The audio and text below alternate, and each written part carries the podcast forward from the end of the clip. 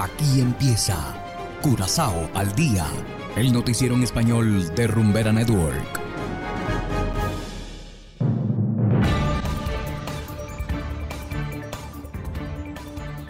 Muy buenas tardes, estimados oyentes de Rumbera Network 107.9 FM. Después de algunos días de pausa, estamos nuevamente con ustedes en otra emisión de Curazao al día.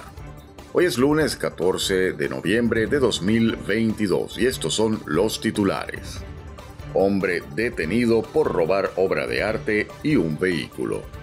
Sinterklaas llegará a Curazao el próximo sábado.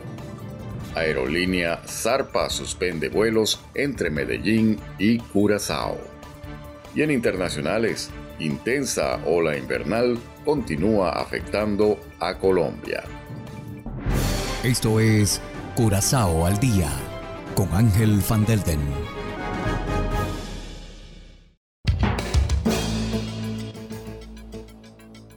Empezamos con las noticias de interés local. Ayer fue detenido el hombre que participó en el robo de una obra de arte en el centro comercial Sanville y que además tampoco devolvió a tiempo su automóvil de alquiler. El ladrón fue reconocido en el aeropuerto Hato cuando se disponía a abandonar la isla. El coche de alquiler fue recuperado tras la captura, sin embargo la obra de arte de Merli Trappenberg no estaba en su equipaje. La artista espera recuperar el cuadro y que el mismo se encuentre en buenas condiciones. Imágenes de las cámaras de seguridad del centro comercial Sanville muestran cómo a principios de este mes tres hombres portaban la obra de arte hasta el estacionamiento en donde luego se subieron a un vehículo. Y seguimos con las noticias locales. La aerolínea colombiana Zarpa anunció la suspensión de su ruta Curazao-Medellín después de apenas un año de haber empezado. A partir del 6 de enero próximo, la aerolínea ya no volará al aeropuerto Jato. Sin embargo, los vuelos a Aruba continuarán. Zarpa atribuye esta decisión a la inflación y la devaluación del peso colombiano, aunque según los expertos la ruta sigue siendo rentable. Los vuelos de Zarpa estaban en promedio alrededor de un 70% llenos, los primeros vuelos con pasajeros partieron el 16 de diciembre del año pasado. Zarpa vuela dos veces por semana a Curazao. El avión de Embraer tiene espacio para 50 pasajeros. Y seguimos con las noticias. Sinterklaas regresará a Curazao el próximo sábado. El tradicional personaje y sus ayudantes serán esperados alrededor de las 10 de la mañana en el muelle del restaurante Tabush. Posteriormente se irá al centro deportivo Corsou, donde lo espera una cálida bienvenida. Sinterklaas llegará alrededor del mediodía al polideportivo en Briefehat. Su entrada se celebrará hasta las 4 de la tarde con presentaciones de baile, DJ y dos partidos cortos de fútbol entre los equipos juveniles y los llamados Suarte Pit. La entrada a este evento será gratuita. Vamos ahora a una pequeña pausa y enseguida volvemos con más de Curazao al día. Curazao se mueve con 107.9.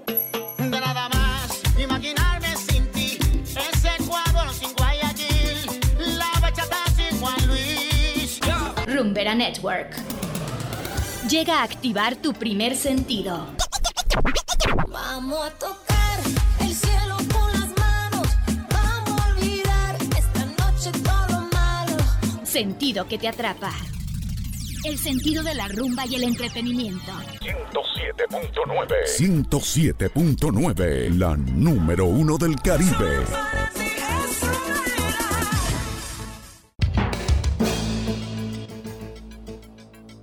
Continuamos ahora en el ámbito internacional. La intensa ola invernal en Colombia deja más de 200 muertos y cerca de medio millón de damnificados. Desde Colombia nos informa el corresponsal de La Voz de América, Manuel Arias Naranjo. Adelante. Un balance trágico deja la fuerte ola invernal que azota a Colombia y datos de la Unidad Nacional de Gestión de Riesgo de Desastres indican que las fuertes lluvias que han causado deslizamientos de tierra, crecientes de ríos e inundaciones dejan a la fecha 207 personas fallecidas, más de 280 heridas, 37 desaparecidos y cerca de 488 mil damnificados en el país. Gloria Inés Ramírez, ministra de Trabajo en funciones presidenciales, señaló que el 70% del territorio nacional ha sido afectado. 730 municipios de 2103 están impactados por la ola invernal y de ellos tenemos 130 en un estado de gravedad, estado crítico. Ante la emergencia, el gobierno nacional decretó desastre natural en el país y destinó recursos cercanos a los 437 mil millones de dólares para atender la emergencia, como lo anunció el presidente de la República, Gustavo Petro. Se han destinado ya los recursos, ya hubo una transferencia que debe sumar 2.1 billones de pesos para atender lo urgente, que es comida, en primerísimo lugar, salud para las personas afectadas, lugares donde reubicarse en las zonas de inundación. Ya el año entrante tendremos la tarea de reconstruir. El balance de las afectaciones señala que cerca de 6.000 viviendas han sido destruidas y más de 77.000 están seriamente averiadas. Entre tanto, los pronósticos meteorológicos indican que la temporada invernal se extenderá hasta finales de diciembre, por lo que los organismos de gestión de riesgo hacen un llamado a las comunidades a estar atentas a las alertas ambientales y se alejen de cauces de ríos y zonas propensas a derrumbes y deslizamientos de tierra. Manuel Arias Naranjo, Voz de América, Colombia. Y de esta manera llegamos al final de Curazao al día. No olviden que pueden descargar la aplicación Noticias Curazao disponible totalmente gratis desde Google Play Store. Trabajamos para ustedes Saberio Ortega en el control técnico y ante los micrófonos Ángel Van. Tengan todos una feliz tarde y será hasta la próxima. Aquí termina Curazao al día, el noticiero en español de Rumbera Network 107.9 FM.